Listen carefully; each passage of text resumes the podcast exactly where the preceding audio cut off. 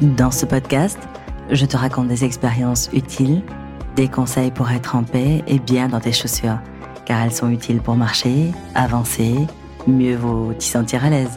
Je te présente Sereine. Je t'y raconte les processus qui fonctionnent, les différents systèmes. C'est une manière d'avancer ensemble, d'évoluer, de guérir et de grandir.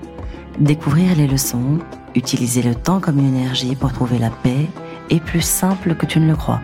Le stress quotidien peut étouffer, tu penses ne plus savoir quoi faire, comment le faire et pourquoi le faire. Alors, teinté de poésie et de parfums orientaux, mes petites histoires t'initieront à une gymnastique du cœur et de l'esprit pour renforcer ton quotidien, Inch'Allah. Chaque semaine, je partagerai avec toi des conseils, des outils, des clés pour mieux comprendre et dénouer des problématiques de la vie.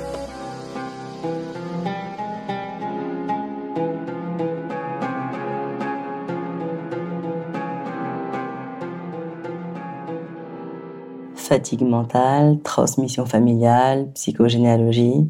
La fatigue cérébrale est étroitement liée à l'exigence que tu te fais dans ta tête pour remplir cette liste interminable de tâches en attente. Ton organisme a besoin d'une certaine quantité d'activités. Et que tu les fasses ou non, elles sont dans ta tête. Et lorsqu'elle devient excessive, cette liste, il se produit un gaspillage d'énergie c'est alors que ton corps envoie un espèce de signal d'alarme pour alerter et pouvoir alors récupérer des forces, reposer tes organes, reconstituer des tissus pour assurer un bon fonctionnement. Il y a plusieurs études qui nous parlent du manque de soins du corps, évidemment, mais pas que. Là, on va parler de psychogénéalogie, de transmission familiale, et de nombreuses études ont cherché à démontrer l'existence de mécanismes épigénétiques à l'association de maladies, par exemple, dans la transmission familiale, qu'est-ce qu'on peut hériter? Alors oui, évidemment, on va être impacté et fragilisé par cet héritage, mais attention, en aucun cas ce n'est une fatalité. On peut s'en sortir à condition de comprendre et de s'y mettre. Donc il y a quand même un espèce de conditionnement et de mimétisme par rapport au milieu dans lequel vous avez grandi dans la famille dans laquelle vous avez évolué, dans l'environnement dans lequel vous avez grandi. Il y a une espèce de souci de loyauté vis-à-vis de cette famille, de ses habitudes, de vos ancêtres, parents, grands-parents. Il suffit que vous ayez entendu dans votre enfance que la famille a vécu des événements tragiques, que vous ayez développé alors un espèce de sentiment de loyauté, qui va impliquer une espèce de désordre aussi psychique, voire physique. Alors, ce conflit de loyauté, c'est également un conditionnement toxique, hein, du type, euh, bah, moi, je, ne mérite pas d'être heureuse, je, ne peux pas être heureux, mes parents ont souffert, comment moi je peux m'autoriser alors à l'être? Et les maladies ou les symptômes, ils peuvent parfois être comme une espèce de forme d'auto-punition inconsciente pour garder le lien avec cette personne avec cet être cher, qu'il soit vivant ou défunt. Et donc pour maintenir le lien, eh bien vous allez maintenir le symptôme. Mon père est diabétique, euh, cette famille. Ma mère est diabétique, euh, cette famille. Et tout ça, c'est très inconscient. Alors, par exemple, si vous avez un membre de votre famille qui est atteint d'une maladie, c'est terminé. Hein c'est pas obligatoire d'être la cible de cette maladie.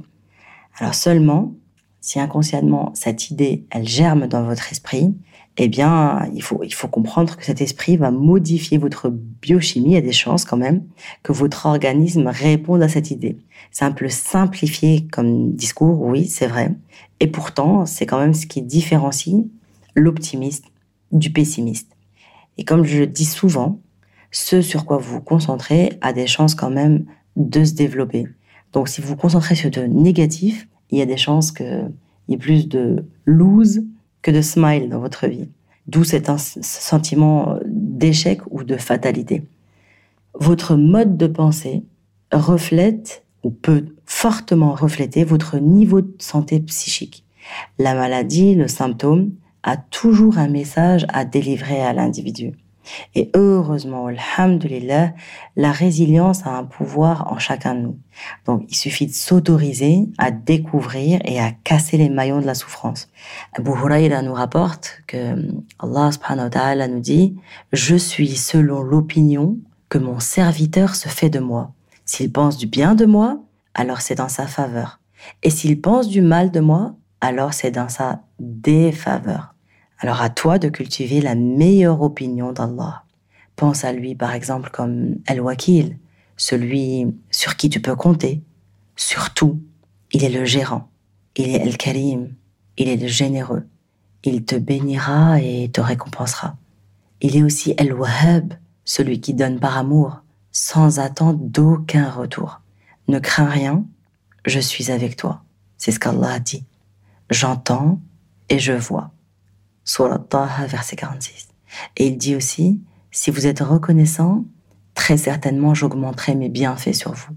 Surat 14, verset 7. Je te propose alors de t'entraîner chaque jour à te présenter à Allah subhanahu wa ta'ala avec de belles intentions. À partir de maintenant, prends l'habitude pour chacune de tes intentions et chacune de tes actions de vérifier qu'elles soient belles pour Allah et avec Allah et bienvenue vers des prises de conscience éclairées par ta sincérité en Allah subhanahu wa ta'ala.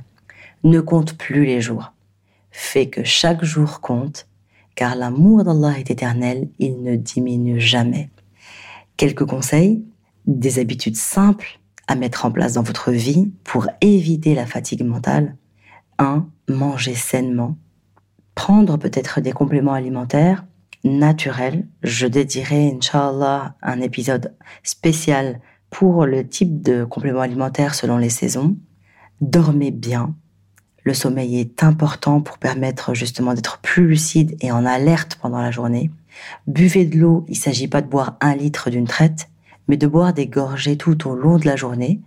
Vous pouvez par exemple prendre l'habitude de vous reposer à chaque salat, chaque prière. Prenez le temps de les consacrer comme un temps de repos dans lequel vous allez boire quelques gorgées avant et quelques gorgées après.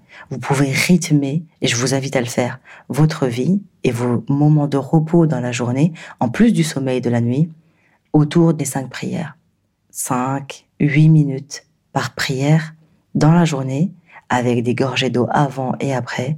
Testez, j'attends vos retours. Pratiquer de l'exercice physique, c'est quoi?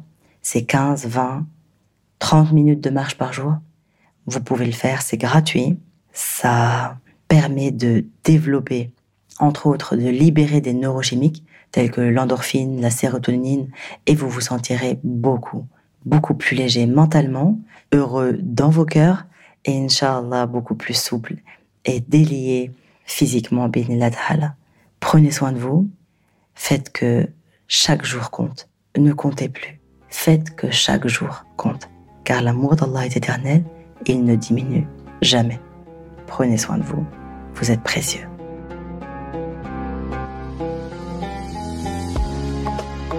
Je te souhaite d'avoir été apaisé, éclairé et outillé pour encore mieux avancer. Bienvenue vers une ambiance saine, zen et sereine. Afin que cet épisode soit utile au plus grand nombre, je t'invite à le noter avec des étoiles à le commenter et à le partager.